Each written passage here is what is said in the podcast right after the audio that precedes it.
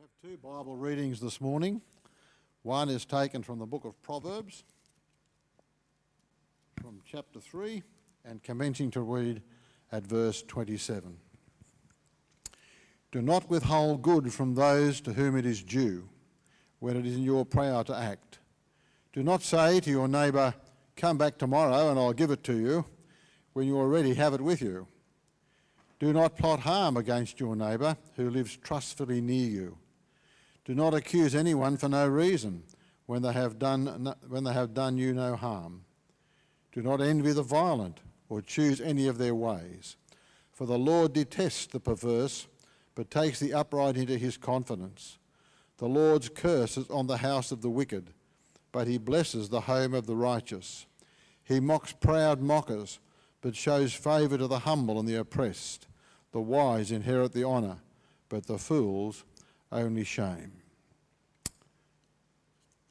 And then over to Ephesians, and Ephesians chapter 5, commencing to read at verse 18. Do not get drunk on wine, which leads to debauchery.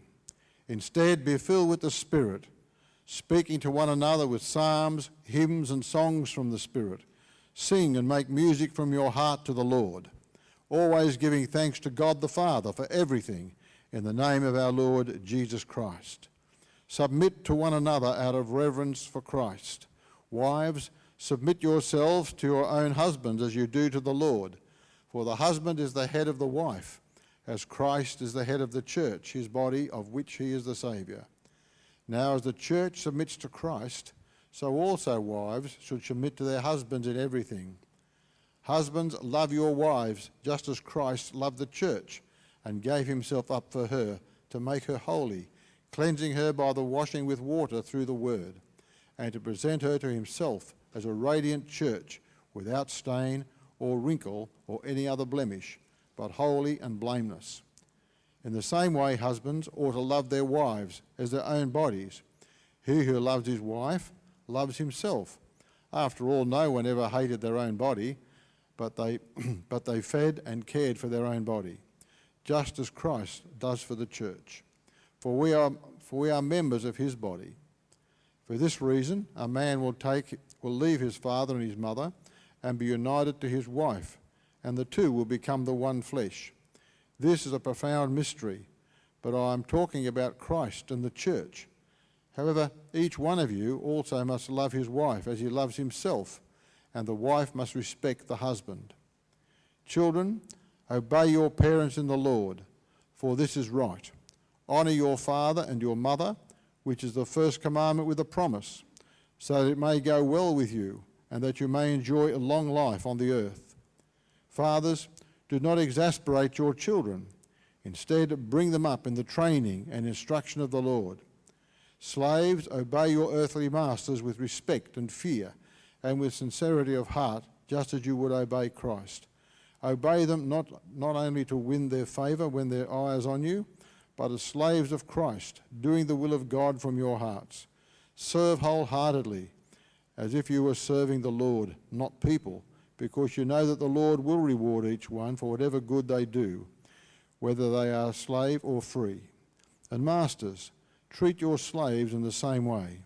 Do not threaten them, since you know that he who is both their master and yours in heaven, and there is no favoritism with him. Amen. I'll keep that. Thanks, Al.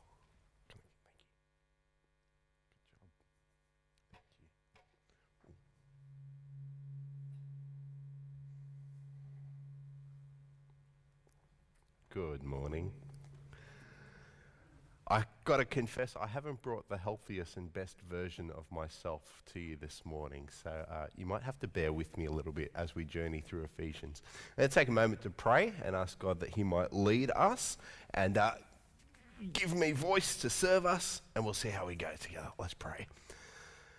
Gracious Heavenly Father, we thank you for your word. We thank you that we can always trust it. We thank, that your, thank you that your word is good. Father, we ask that your Holy Spirit be with us now, that He would govern my words, that they might be true to your words, Moreover, Lord, we pray that your Holy Spirit would govern our hearts, that we might receive your word uh, with thanksgiving. Heavenly Father, we ask by your Holy Spirit that as we leave, that you might lead us in acting upon your word. For as we have learnt, Father, we have been saved by grace through faith. And that faith leads us to walk in the good works that you have prepared for us to do. And so, Father, we pray that it may be so. In Jesus' name, amen. All right, let me ask you a question. Is it a long drive to Brisbane? If you said yes, I agree with you. If you said it depends, I agree with you even more. If you said no, then maybe you live on the Gold Coast. Is it a far drive to Brisbane? Depends where you start from, right? If you're starting from here, then it probably is. Unless you're a long haul truck driver who would say, that's nothing. Darwin, that's a far drive. You know, you might say it's, it's not that big a deal.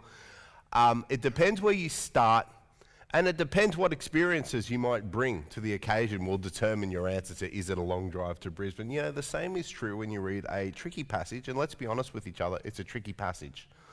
Or smart people, way smarter than, well, dare I say, me or any of us, um, highly credentialed, wouldn't debate it. It's hard, it's tricky. Um, and the application, well, that's another story. But where you start makes a significant difference how you'll respond. So, is it a far drive to Brisbane? If you believe it's a far drive, you're going to make certain preparations and equip your vehicle and yourself and have certain expectations, all those sorts of things. Depending on where you start, what experiences you bring, indeed, where you start in the text, will affect the way you read Ephesians. It's my prayer this morning that as I lead us, we might be starting in a good space. The space I'm going to start from is dependent upon, dependence upon God's Holy Spirit to reveal truth, hence my prayer. Um, I'm going to start with the belief that God's word is authoritative over all things, regardless of what experiences I've had. And I'm also going to confess to you that uh, after a number of years of starting in particular places in this passage, that changed in my study this week. And I'll tell you more about that in a moment. But as I studied Ephesians 5 and 6, here is the message as I understand it, the big idea that I'd like us to learn this morning. You'll see it on the screen. It's to be filled with the Spirit is to be revealing and sealing. To be filled with the Spirit is to be revealing and sealing.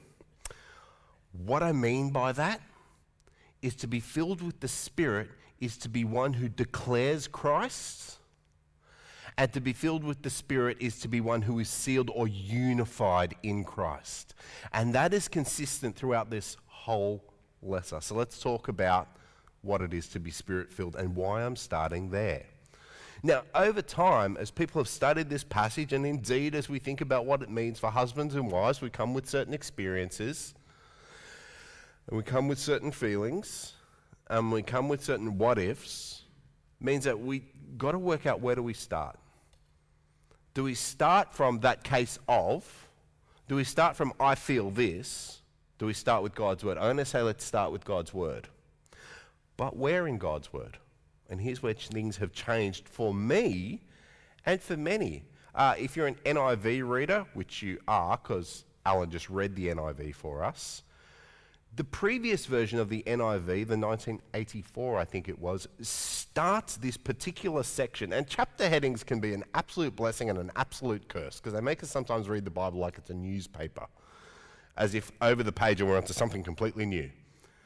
This is a story, this is a letter, this is an argument that's unfolding. And so, once upon a time, our trusty NIVs started this passage at verse 22 Wives, submit to your husbands. 2011 and the translation we read now, well, it rewound a bit to where I previously was, starting the reading at verse 21 submit to one another out of reverence for Christ. And if you are, if you read the Bible on your phone, you can do a little trick, go to, and you use a YouVersion. just go into the different versions and you'll see how different versions swap around. Trying, this is why they're called standard versions, because they're trying to do a helpful to all people. But sometimes we've got to dig in and forgive me, I'm going to get a little bit technical with us at times this morning as I try to help us see what's before us. Where do we start? We start with God's word. And as someone who, for the last 20 years or so, started at verse 21, I realized this week I've been making a mistake. Number one, start with the overall concept of Ephesians. Number two, where does this particular thought bit start? It starts in verse 18, as Alan read for us. Rewind to verse 18 and you will read.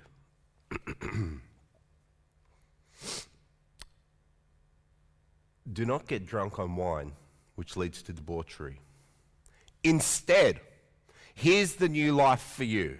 Here's what you're meant to be as you live a life worthy of the calling that you have. Here's the life of faith that is prepared to walk in the works God has prepared for you ahead of time. Here is that you've been made alive in Christ, not any longer dead in sin and transgression. Here's the big idea be filled with the Spirit. This is as big a concept as I can share with you this morning. This is the fulfillment of the prophecy in Joel 2 that in that day I will pour out my spirit on all flesh, men and women, maid servants and, and male servants, and all people, your sons and daughters. This is the big event that happened at Pentecost where the Holy Spirit was poured out that all believers might receive him. This is the big event that Jesus brings because we've been sanctified or made holy. This is the big deal event to be filled with the Spirit. So, this, you can see how sometimes the feelings and the what will that mean can highlight different parts of the passage. But the big idea is be filled with the Spirit. This is a much larger concept. Moreover, grammatically, this is the command. This is announced to us with what's called an imperative verb. Imperative verbs are what we use to make requests or to give commands. When God's speaking, it's a command. God says, Be filled with the Spirit. I'll tell you when we get to the next imperative verb in the passage. It's probably later than you think. The big idea is be filled with the Spirit, verse 18. And to be filled with the Spirit is to be revealing and sealing, as I've said. So, now that we know we're meant to be filled with the Spirit, that's the headline, surely we ask our quest- ourselves the question well, what will that be looking like? What will it look like to be filled with the Spirit? I summarize to be filled with the Spirit is to be about revealing and sealing. To be filled with the Spirit is to be someone who declares Christ and lives in the unity of Christ. it's been the message of Ephesians throughout. Ephesians from the beginning says we've received every spiritual blessing in the heavenly realms in Christ. What does that mean? It means the work of the Spirit was to make it so that the blessings of heaven have been revealed to you in Christ. They've been shown. God said, This is who I am in Christ. Uh, we, we, we read in chapter 1, verse 10, which is a programmatic verse for the whole book that all things are going to be united or held together in Christ. This is about sealing or unifying or holding together. You might have noticed the funny little word that pops up from time to time in Ephesians, and it popped up today as well mystery. The idea of a mystery is something unknown in this context that has now been made known or revealed. Christ is the one who, sent by the Holy Spirit or empowered by the Spirit, has revealed God's plan for bringing all things together, Jew and Gentile, and how he'll overcome that dividing wall of hostility. Uh, Jesus is the one who reveals the mystery of how sinner can now be called saint. Jesus is the one who reveals how heaven and earth can be held together. To be spirit filled is about revealing declaring Christ. To be spirit filled is about sealing, being united in Christ as all things are held together in Messiah. And what Paul does for us in Ephesians is he goes on and talks to us a little more about what that's going to look like. To be revealing and sealing, he teaches us about what that will look like in our fellowship, and then specifically what that will be looking like in our homes. That's where it gets spicy. So, you ready to jump in? Let's go. All right. Revealing and sealing. Be spirit filled is the big idea. Let's jump forward, Philip. Be spirit filled by revealing and sealing in fellowship. How will that look? Well, it will be all about speaking to one another with psalms, hymns, and songs from the Spirit. Sing and make music from your heart to the Lord, always giving thanks to God the Father for everything in the name of our Lord Jesus Christ. Can you see this is about revealing and sealing? Let me show you. Firstly, we get this language of speaking not an imperative verb. Our imperative verb is be filled by the Spirit, be spirit filled. That's what we're commanded to do. Here we have a different part of speech called a participle, and this starts to describe to us what it's going to look like to be spirit filled, to be speaking. We're going to be people who are speaking what? Psalms, hymns, and songs from the Spirit. We're going to be revealing the truths of God. And Jesus said these truths, these psalms, these words were about Him. To be spirit filled is to be declaring the truths of Jesus to one another. Uh oh, did we sin? Are we sinning right now?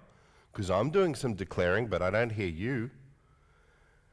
When you walked in this morning, did you walk in saying, The Lord is my shepherd, I shall not be in want? And someone else walked in saying, uh, blessed is the one who doesn't sit in the council of mockers. And someone else walked in saying, You will not abandon your Holy One to decay. And someone else walked in saying, As the deer pants for the water.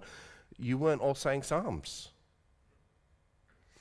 The one another is what you might call asymmetrical at this point. This is not an expectation from God that we will all be chattering, and that's the language of speaking, to be chattering, to all be chattering at once psalms and songs and, and all this sort of thing. But we understand that to be spirit filled means that in the shape of our gathering, these are the things that will occur. And there'll be a time where one is speaking and we'll be listening. And then someone else might speak and we'll be listening. And not everyone will speak. It's asymmetrical in that sense. It's not a case of everyone should be talking at once or everyone needs to be talking.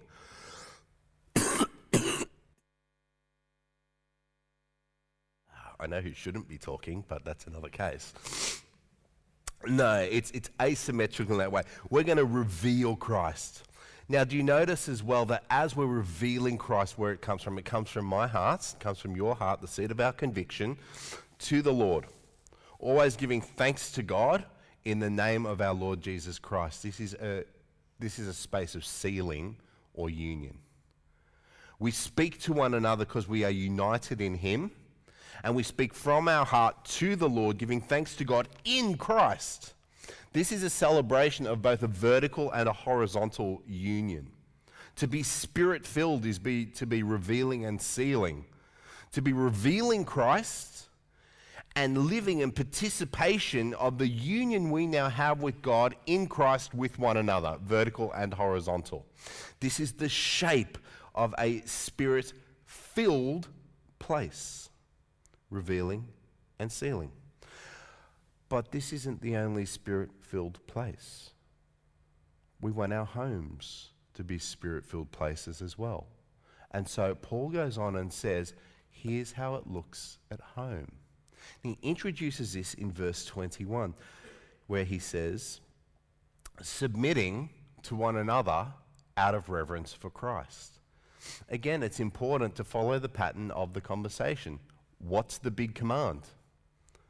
Be spirit filled. What will it look like? Well, there was a participle that told us it'll be all about speaking, that is, declaring and being unified, and it will also be about submitting.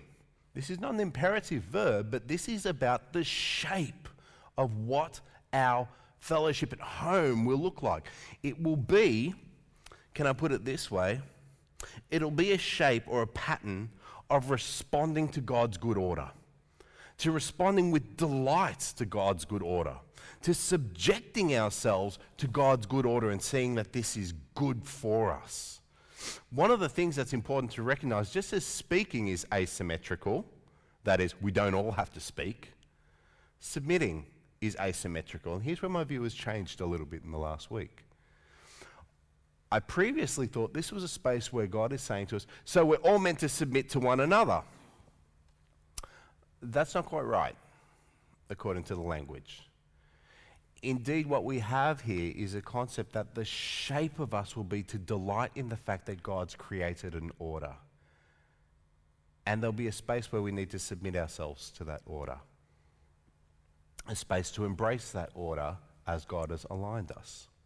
So let's look at the order, and here's where it gets more spicy. How, what are we to delight in? What can we say? Let's read. Wives, submit yourselves to your, hus- your own husbands. Now, truthfully, this word submit is not there in the original text, but it's right for us to translate with it there. It's implied. It again is not an imperative, it's a participle. Wives, submitting to your husband, to your own husbands, as you do to the Lord. For the husband is the head of the wife, as Christ is the head of the church, his body, of which he is the Saviour. Now, as the church submits to Christ, so also wives should submit to their husbands in everything. What can't we say? When it gets tricky, I always find it's helpful to go with what can't we say first. We can't say, hey, you know what? I'm starting from a different space, so let's change what God has said at this point. Let's change this to suggest that God doesn't design marriage to be between two different binary genders. We can't say, and I don't think we should say, that those genders are exactly the same. They're equal, but they're different. Now, some very godly and very clever scholars would say uh, the way we should see genders is uh, what they call egalitarian. They're the same. They're equal and the same. But that doesn't make sense of a text like this. Instead, what we want to see is that these genders are complementary. They're equal, but they're different. And they have different, ro- different roles under God. So we, we can't really change that. It's not our space to change that. What else can't we do? Well, we can't ignore. We can't read this and say, yeah, I'm not really down with that. Uh, I, I want to do something different.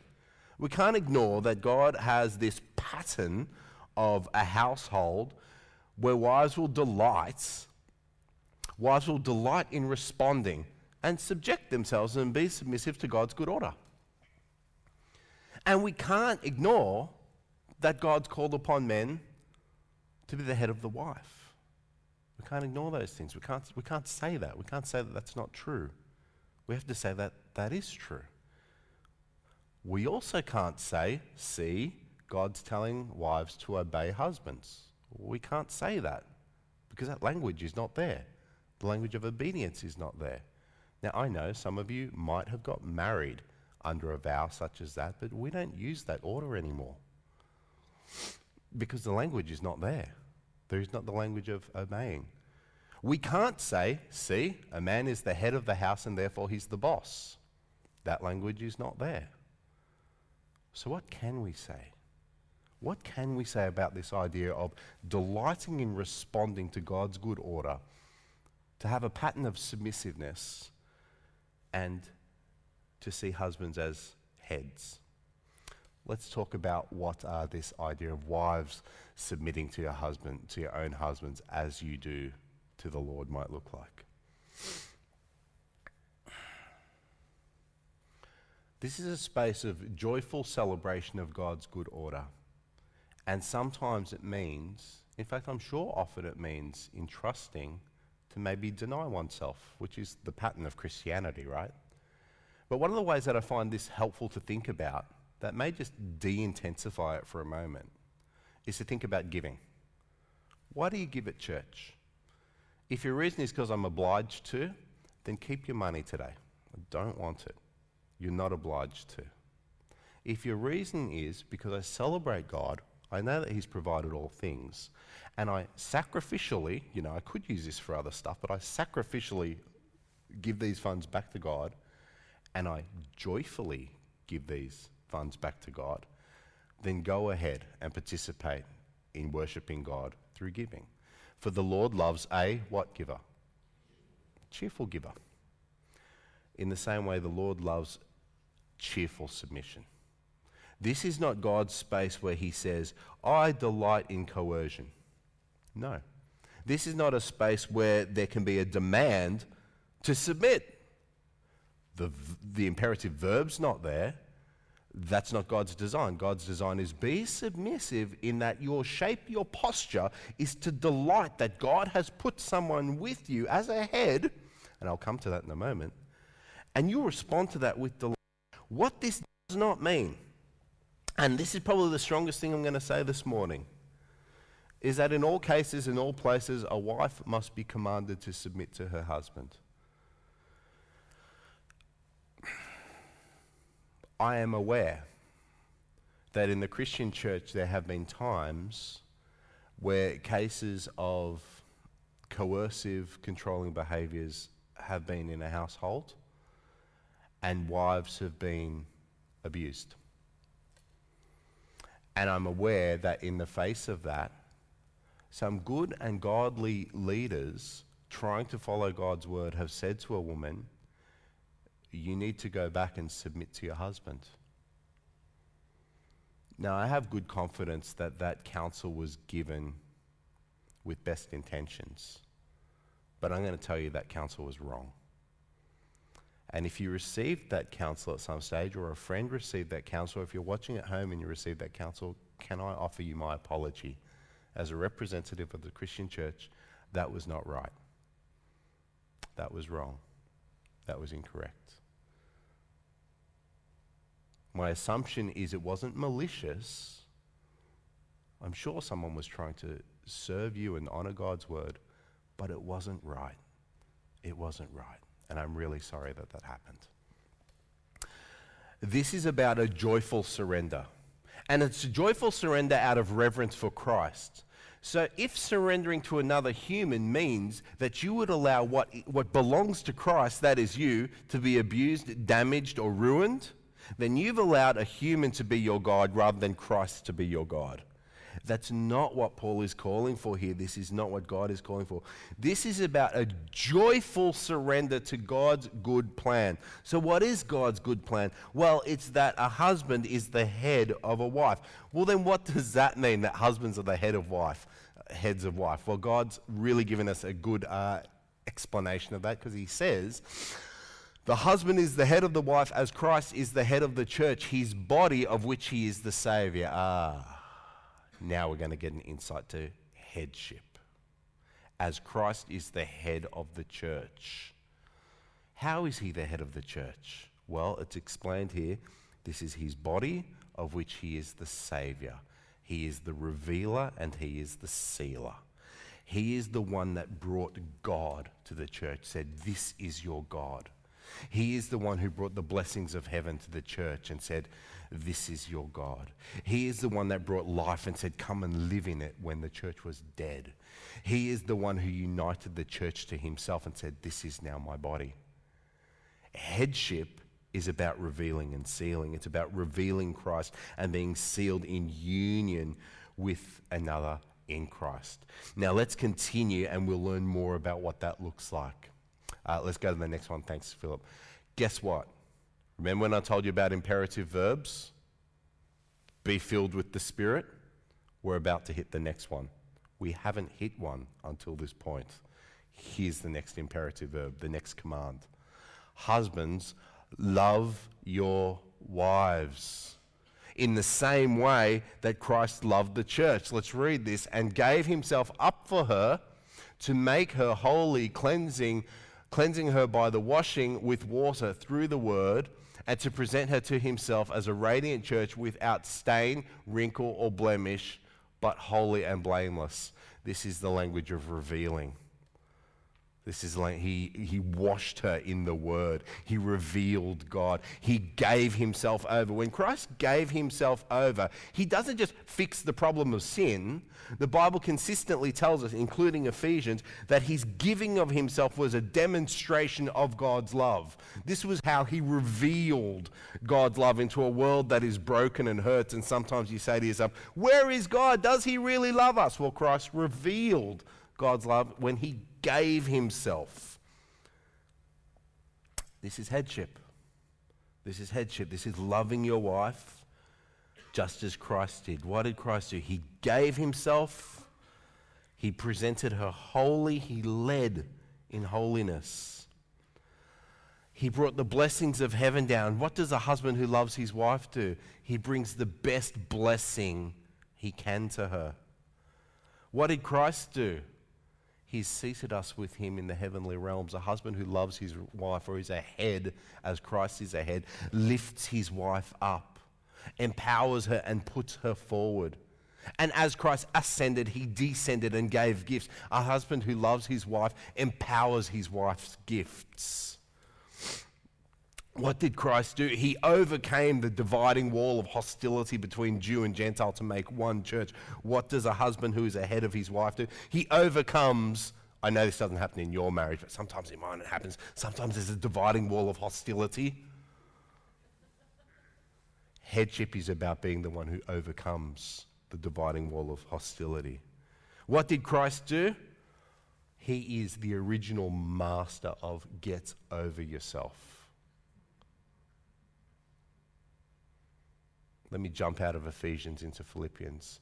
For being in very nature God, he didn't consider equality with God something to be used to his advantage, but instead he emptied himself, technical term, got over himself, and made himself a servant, even dying. Was that fair? No, that wasn't fair. Is it always going to be fair? No, it's not always going to be fair. Take Jesus as your lead. What else did Christ do? He reconciled the church to himself. Husbands, what's our duty to reconcile? Now, you might rightly say, surely this is the responsibility of all Christians, isn't it? And you'd be right. So, what's particular about a husband? My guess is what Christ did. When we were dead in sin and transgression, he made us alive. Take the initiative. Take the initiative. This is headship go first. Jesus did not wait for your repentance. He graciously acted first. He first surrendered his life. He gifted you faith. He made you alive. He brought you to himself. He took the initiative. Husbands, love your wives as Christ loved the church. Go first in all the things Jesus does, be the one who steps in first. There's some work to do, just like Jesus. This is the language of revealing. But also, it's the language of sealing. Let's continue in the passage. In the same way, husbands ought to love their wives as they love their own bodies. He who loves his wife loves himself. After all, no one ever hated their own body. Right? Yeah. I'm not in deep like with my body right now. One, it's got a cold. That sucks. Two, I'm not quite the lean, mean racing machine I have been in the past. And so when I have a shower, I go, Dirksy, what have we become? And so you know what I do? When I've mowed the lawn and I'm really hot and I come inside, I deny myself a drink. When I'm really puffed from walking up a hill, I say, Nope, you can't have an extra big breath of air. Of course, I don't do that. There's a natural impulse in me that though I might not like my body or think it's in its best shape or condition, I'm just inclined to love it. When it gets thirsty, I give it a drink. When it's hungry, I feed it, maybe too much these days. If I'm underwater for a long time, when I come up from underwater, I go and take a big breath.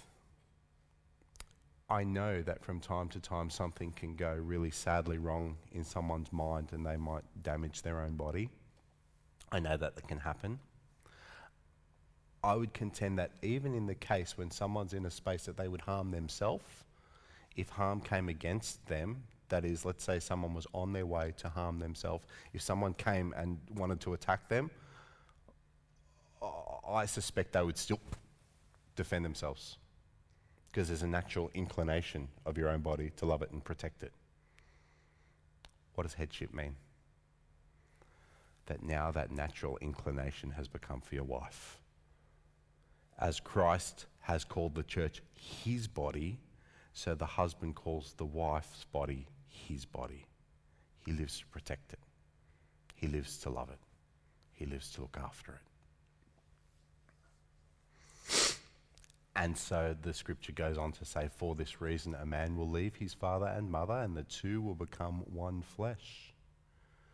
They'll be one. They'll become one flesh. Yeah, how is that going to be? Well, as we continue, here comes our favorite Ephesians word. Let's go to the next one. Thanks, Philip. This is a profound mystery.